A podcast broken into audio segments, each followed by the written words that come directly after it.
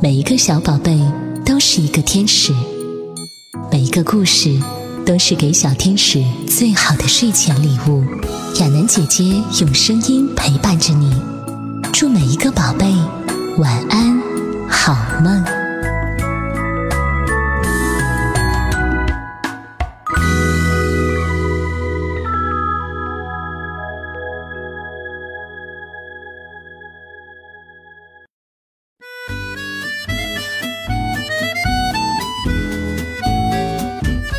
亲爱的小朋友们，好久不见了！今天亚楠姐姐要带给你的故事是《小猪闹闹》。闹闹是一只顽皮的小猪。当兄弟姐妹们都在泥潭里嬉戏和午睡的时候，他却总是跑到外面去冒险。不过，妈妈从来不为小闹闹担心，因为她知道，闹闹会在冒险的过程中获得智慧，慢慢长大。一天早上。闹闹被一阵奇怪的声音惊醒了。谁在那儿？原来草丛里蹲着一只小兔子。哼，看我怎么逮住你！你这只傻兔子！小兔子一蹦一跳的逃回了洞里，闹闹也跟着钻了进去。哦不，闹闹！突然，闹闹尖叫着喊救命，幸好被妈妈听到了。你这个小笨蛋！妈妈又好气又好笑，咬着它的尾巴，把它从洞里拉出来，然后把它带回了家。闹闹一直担心自己的尾巴还能不能卷起来。五只小鸭子一起去旅行，翻过山，越过岭，走了一程又一程。鸭妈妈领着五只小鸭走了过来，闹闹跟着鸭子们穿过谷堆，走到池塘边。呱呱，宝贝儿们，现在跟着我往水里跳。鸭妈妈说：“闹闹也想这样玩，于是就大声喊道：‘哦，注意了，还有一只超级大鸭子！’然后它就像一个炸弹，猛地跳进水中。”哦不，闹闹！所有的小鸭子都被溅起的浪花拖到了空中。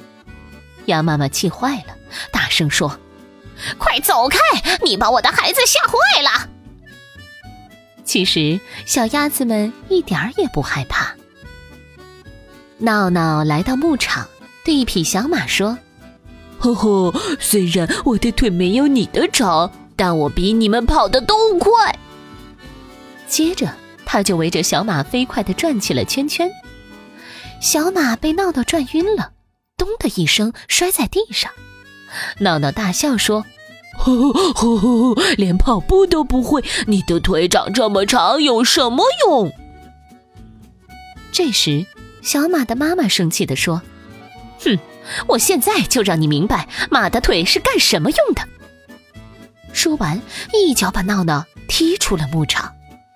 哦，不，闹闹。过了一会儿，小马开始奔跑起来，闹闹又和他赛起跑来。不过这一次，他却怎么也追不上小马了。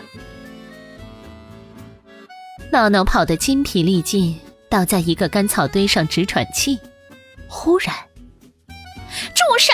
你这个小偷，来人呀！他在偷我的蛋！母鸡在叫喊。闹闹吓了一跳，猛地冲出了干草垛，却碰巧和狐狸撞在了一起。哦，不，闹闹！啊，真是幸运，鸡蛋飞到了空中，又落回到干草堆上。谢谢你，真是一个英雄！母鸡高兴地说。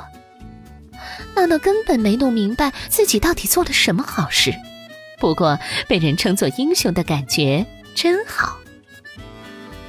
闹闹看着四周，又想到了一个好点子。我来吓唬吓唬这些麻雀吧。他偷偷溜到麻雀的后面，突然大吼一声：“嗨！”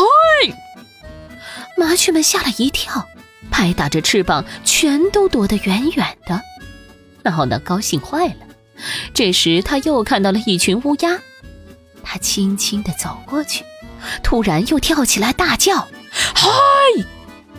哦，不，闹闹！没想到乌鸦们反扑过来，对着闹闹一阵猛啄。嗯，原来乌鸦和麻雀是不一样的哟。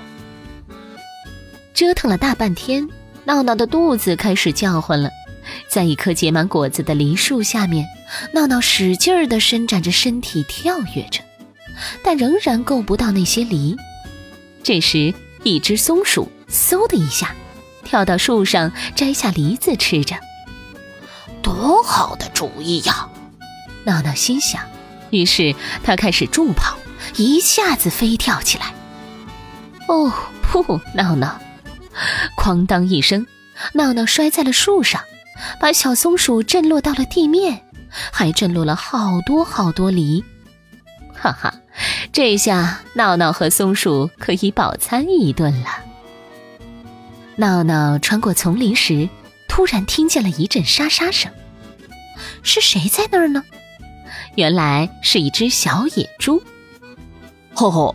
你身上的条纹看上去真傻。闹闹又开始嘲笑别人了。小野猪伤心地跑回森林。不一会儿，丛林中窜出了一只怒气冲冲的大野猪。哦不！闹闹，快逃命吧！闹闹窜进了一个泥塘里。现在，闹闹身上也布满了和小野猪一样的条纹了。闹闹正在谷仓里睡觉，不一会儿又被吵醒了。原来有一只小鸡正在偷吃它的午餐呢！我让你吃，让你吃！闹闹愤怒地追赶着小鸡，小鸡跑回鸡舍，闹闹也追了过去。唉，闹闹太重了。梯子被他压得像弓一样弯，然后当的一声弹了回来。哦不，闹闹，闹闹飞了起来，落到了一片灌木丛中。你没事吧？要不要来我家坐会儿？母鸡友好的邀请闹闹。闹闹小心翼翼的爬进了鸡舍。可是，他还敢再出来吗？下雨了。闹闹被困在仓库里，他觉得好无聊，就对猫咪手中的线团产生了兴趣。让我也玩会儿吧！闹闹说着，就咬住滚动的线球，追赶着、跳动着、旋转着。等到它不能动弹时，才发现自己已经被毛线紧紧地缠住了。哦不，闹闹！现在，猫咪又可以独自玩线球了。不过，当大雨停下来的时候，猫咪也被毛线紧紧地缠住了。闹闹高兴地在稻草堆里撒着欢儿，多好玩呀！它快乐地在稻草上打着滚儿。哦，那边那个草垛真大！闹闹兴奋地朝那个草垛冲了过去。噗！闹闹，原来草垛后面趴着一只奶牛。奶牛晃晃悠悠地从草堆里爬起来，闹闹连忙道歉说：“呃，对不起哦。”奶牛笑着说：“小子，看起来你也有点像头牛啊！”啊，忙碌的一天结束了，闹闹虽然有点疲惫了，闹闹虽然有点疲劳了，却期待着明天快快到来，期待着明天还会有新的冒险。和新的发现。晚安，小闹闹。嗯